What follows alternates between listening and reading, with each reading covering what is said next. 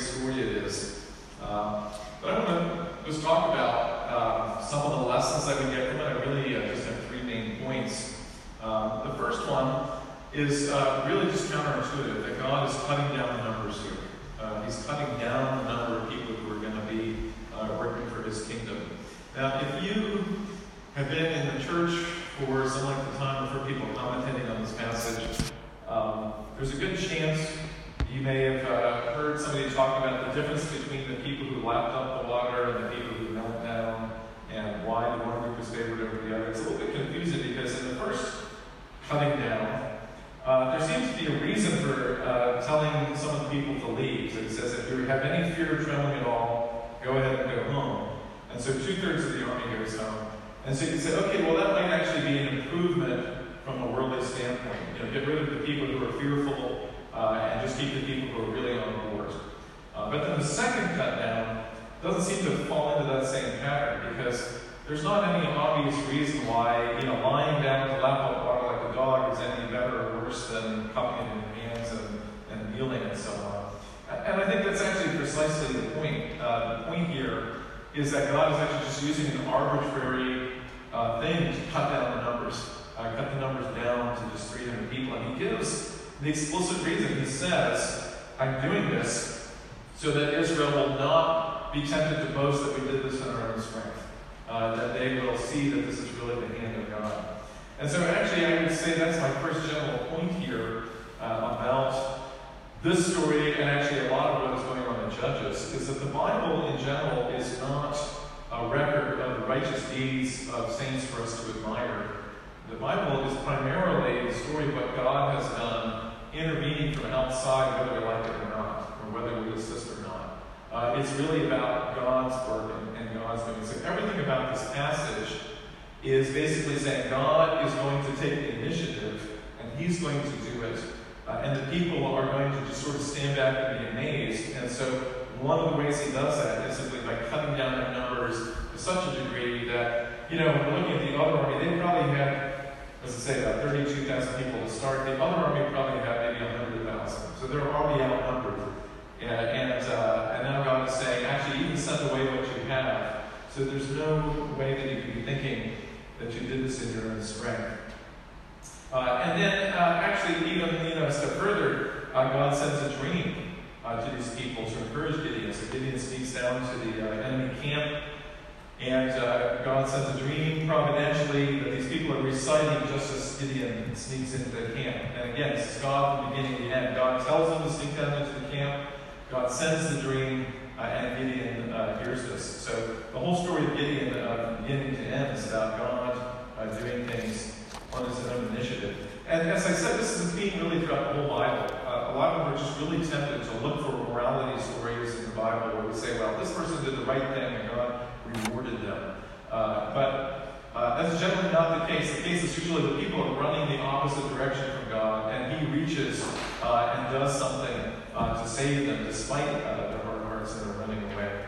Uh, and the ultimate example of this, of course, is the death of Jesus in the New Testament. Jesus died for our sins, and He did that, the Bible says, before anybody had asked Him to do that. while we were yet sinners, Christ died for us. Uh, and so, uh, in the Old, theme in the Old Testament. I think it's in the additional scripture, Deuteronomy chapter 9. God says to the nation of Israel, It is not because of the uprightness of your heart uh, that I have done this. It's not a story of God rewarding uh, people for their good deeds, but rather of God generating people doing good deeds, God generating people with faith uh, and good works. Uh, there's a, uh, classic verse in Ephesians which gives the same theme, again talking about the work of Christ. Uh, and this is in your additional scriptures if you want to turn there. Uh, Ephesians chapter 2. But God, being rich in mercy because of the great love with which He loved us, even when we were dead in our trespasses, that is, dead, running away from Him, made us alive together with Christ. By grace you have been saved and he raised us up with him and seated us with him in the heavenly places in Christ Jesus, so that in the coming ages he might show the immeasurable riches of his grace and kindness toward us in Christ Jesus. For by grace you have been saved through faith.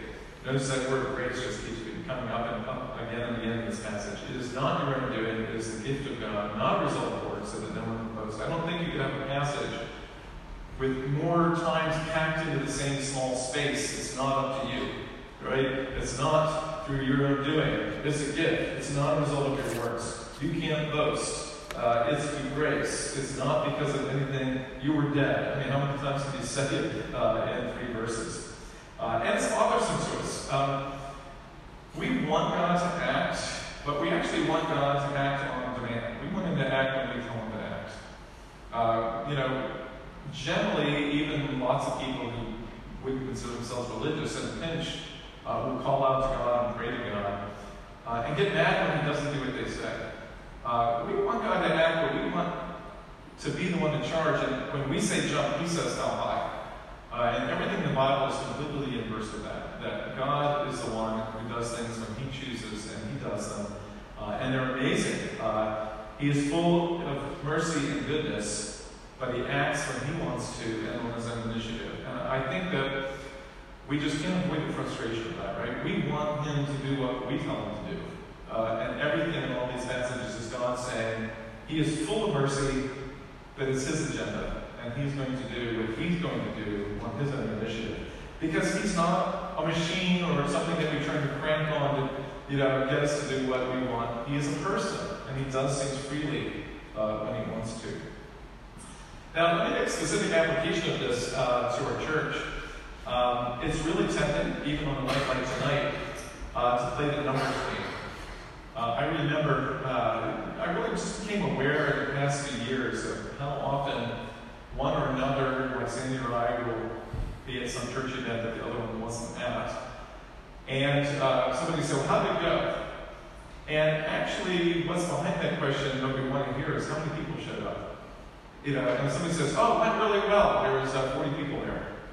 You know, uh, or, oh, it was, it was okay. There's only 10 people that showed up. You know, our evaluation success of things is based on numbers uh, so often.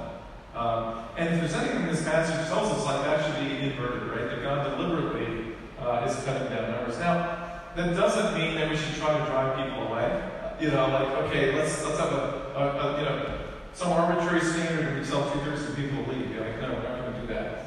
Uh, that's that's something special was doing here. Uh, it also makes sense uh, a lot of times to count the number of people attending to know how to spend the resources and so on. Well, if, a lot of people are doing this, we maybe want to put more resources into that. Uh, but I think we really need to question the mentality of sort of judging the success of every Christian endeavor that we do on the number of people that showed up. Uh, I think that we need to say, did we meet God? Um, did we grow in the Lord? Was God glorified uh, in the things uh, that we did uh, when we came together? Uh, and so we might say, well, in general, it might be nice if more people showed up at the Sunday evening service, uh, but that's not our absolute standard of success. Our absolute standard is, is God being glorified, people growing, and are we growing together as God's people?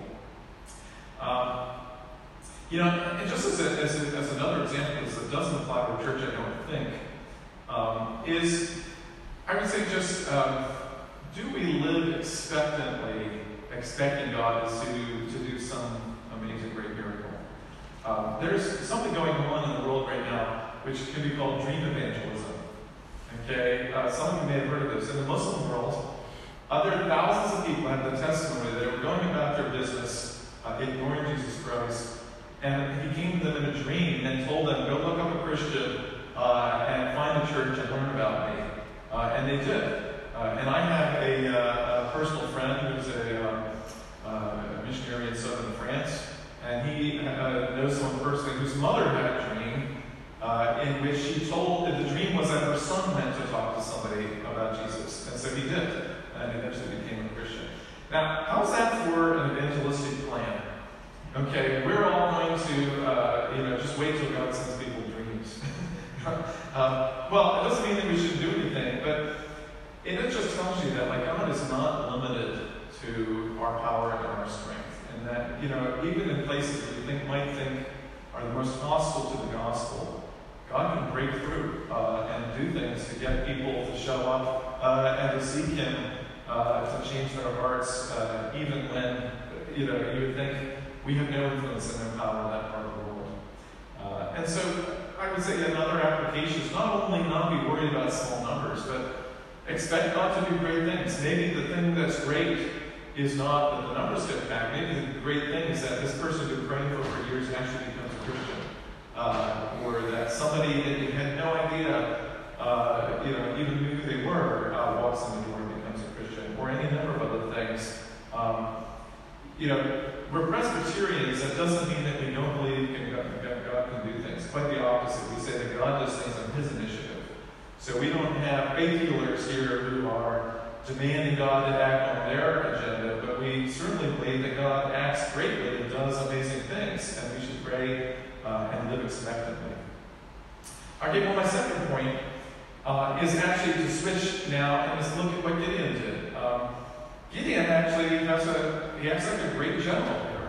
Uh, there's a great plan, and this is a classic example of a story that's happening at two levels. And there's a lot of these in the Bible where you see God working behind the scenes and God doing things, and then also people acting on their own initiative in response to what God is doing, and God using the, the vigorous activity of people. So it's not like Gideon and his people are just sitting around passively uh, waiting for God to act. God cuts down their resources a lot, but at the end of the day, uh, he says to Gideon, you know, now you've got something to do. Uh, and if you think about this just from a purely military perspective, uh, this is brilliant. Okay, so first of all, a small number uh, can circle around the entire enemy camp uh, without being hurt, right? If you had 10,000 people, they would have been hurt before they got halfway around, right? And so there's a small number, they're sneaking around. Uh, there's enough trumpets for everybody to have one, right? Um, they wait until the change of guard. Verse 19, it says they waited until the Midianites were changed. This is a point of maximum confusion. So you would have had some people coming back from being on the outside of the camp and other people going out to the guard outposts. There would have been a lot of bodies moving back and forth. So it would have been easy for them to mistake the sound of people returning from the watch and think that this is an invading army, especially since trumpets are blowing uh, and people are screaming. In general, uh, if you talk with people who fought in the military, uh, friendly fire is a real thing. Uh, it's a real risk. Uh, it's a lot harder than you think to know who the enemy is uh, in the dark, especially in the middle of the night. And so, uh, from a worldly perspective, it's not at all spread. People hear all this chaos, all this noise, and they hear all the seals, people moving back and forth. and so, there is a, a, a huge amount of friendly fire. They break, they start running, and then Gideon sends out messages uh, for an ambush as they're on the run. All the rest of Israel now comes out in force, uh, and they ambush them, and they, they trap them at the river. Of course, it takes a you get stuck at the riverside, you can't cross the river, and of course they're uh, pretty much annihilated at that point. Um, so, what's the lesson from this? Um, well, basically, take, believing that God takes the initiative uh, in salvation uh, doesn't mean that we're passive, just the opposite. It rather means that we go out in confidence knowing that God has a plan to do great things. Uh, and we see this in the New Testament as well. In Acts chapter 18, uh, we have Paul, the apostle. This is also in the additional scripture, I believe. Uh, Acts 18, uh, starting in verse 9. It's, it's again a wonderful uh, case of sort of this two story picture of God doing something, but also human action. Uh, it says, The Lord said to Paul one night in a vision or a dream, Do not be afraid, but go on speaking, and do not be silent, for I am with you, and no one will attack you to harm you, for I have many in the city who are my people. So God is saying to Paul, Don't be afraid to act vigorously with energy, because I'm going to work through you. And I have already ordained to save many people and change many hearts in this town. Now, so the conclusion of believing in God's great action is not for Paul to say, well, if you have many people in the city, therefore I don't need to do anything. Just the opposite. He had the confidence to say, uh, I can go out boldly because I know I'm on the winning side. And sometimes people use the analogy of the, the D-Day invasion. You know, people living in France, once D-Day happened the uh, Allies established a beachhead, it was like a foregone conclusion that they were going to win. the Germans were on the retreat. And yet there was a lot of actual fighting that needed to go on. Uh, and the people uh, in France rose up to help uh, this invading army. Uh, and so it was both and. It's not just that you say, well, the war's over, there's nothing to be done, but really just the opposite. The more confident you are, the more fearless uh, you can be. Uh, and, just to make, again, sort of application to that in a, in a specific way, um, fearless even if uh, we ourselves become a casualty. Uh, what do I mean by that? Uh, when you think about in this battle here, it doesn't say that not one Israelite died. It doesn't say that all 300 of these people came away unscathed. It doesn't say that when Israel rose up in this ambush that none of them died. I would bet it's war. You know, some of the people in Israel died. So if you were one of the people who got killed in the battle, so even though Israel won the battle, what if you were one of the people who got killed in the battle? Was that a failure? Was that a, a you know mistake that you shouldn't have been there? Uh, absolutely not. These are 300 brave people, um, and all of the other people who came uh, later on. As an example, you know there are people who have gone to the mission field uh, and come back burnt out, uh, come back uh, really, you say, kind of having gone down in flames because it's really tough uh, to go to another culture. It's really, really difficult. Uh, there are people gone into ministry uh, here in the United States uh, and have dropped out of ministry and taken up a different calling. Should they have concluded, well, I should never have done that in the first place? Not necessarily. Uh, it's like going to a battle. You know, we are all rising up to do energetic work. Uh, and sometimes some of us take arrows and there are casualties. But we're all working on the same team for the same kingdom. Uh, and so we should be confident that we're working with God's team and He will do great things uh, even if I'm one of the casualties, even if I'm one of the people, uh, maybe I'm one of the people who showed up uh, in the beginning of this battle, and then God sent me home because I uh, cupped the water rather than laughing at my dog. And you know, am I going to have all this self-doubt and say, "Oh man, I should have, I should have you know, why did I miss the opportunity to laugh at that point?" That's not the point. The point is not is doing what God is going to do, uh, and and we show up on that side, and God will use us, even if we are not individually the, the victorious person. Okay, my third point is to say something that, in some ways, is maybe uh, the most obvious point that almost doesn't need to be stated, but I think it's uh, sometimes the case that we look at these Old Testament stories and we draw analogies to our Christian life, uh, and that's great, you know, warning against sin, uh, struggling against an opposing culture, and so on. Uh, but I want to make sure we don't uh, over analogize it. Um, it's also a story about war. Uh, it's not just an analogy for us, it's also a case that this is a, a heroic war story. And so that has implications. Um, the Bible in general has a lot of stories that commend warfare. Uh, and uh, this really gets us into the, the whole issue of just war. You know, can a Christian uh, ever fight in a war. Well, I'm not going to go into you know, a lengthy discussion of just war theory. Uh, when should we support a war? Uh, can we know if the war is just and all kinds of things like that? But I would just say, you know, one obvious conclusion is that uh, war cannot be inherently uh, in all and every case because God has commanded it uh, in several cases in, in the Bible. Uh, and um, Actually, in, uh, in 2 Samuel 23, uh, I'm not going to turn there, but there's a listing of God's, of David's army, of his mighty men. And so, you know, it's kind of like, here are the great heroic warriors. There's a listing of their great deeds. Uh, and we shouldn't be embarrassed about that. We, we, I think we often in our society feel like any use of force is somehow an ethical compromise. but I would say if the Lord has called us to do work, uh, then uh, we should do it uh, and do it heroically and do it with energy.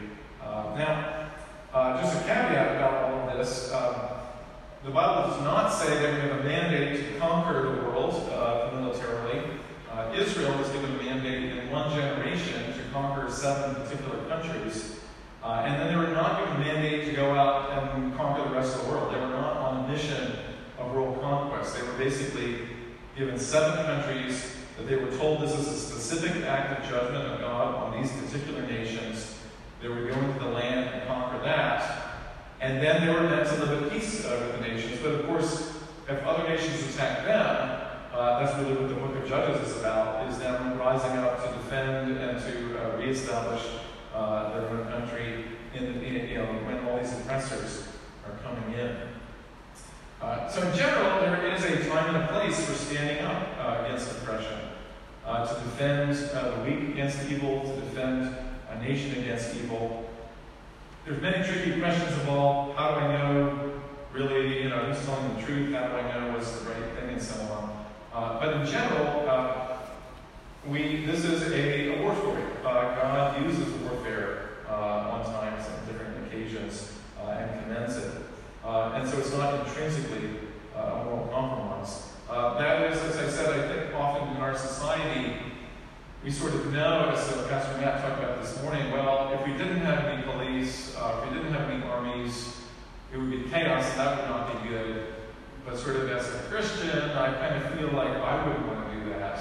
Uh, well, if it is a calling from God to have judges and police and soldiers, then it is, a, it is a good thing for Christians to do well. That doesn't mean there are no tricky questions in terms of knowing what's the right thing to do at the right time, when should we use force, when should we refrain, uh, and so on uh, and so forth.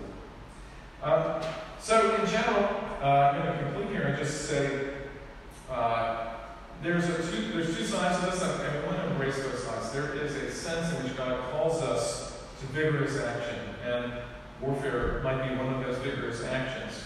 Uh, but even at much lower levels, even in our own uh, church, uh, being bold to talk about the gospel, just maybe bold enough to invite somebody uh, over to your home, uh, and or bold enough to talk to somebody that you haven't met before. But our boldness actually comes as anchored on the fact that God is doing stuff even no matter what we do. He's going to do stuff using us or using somebody else.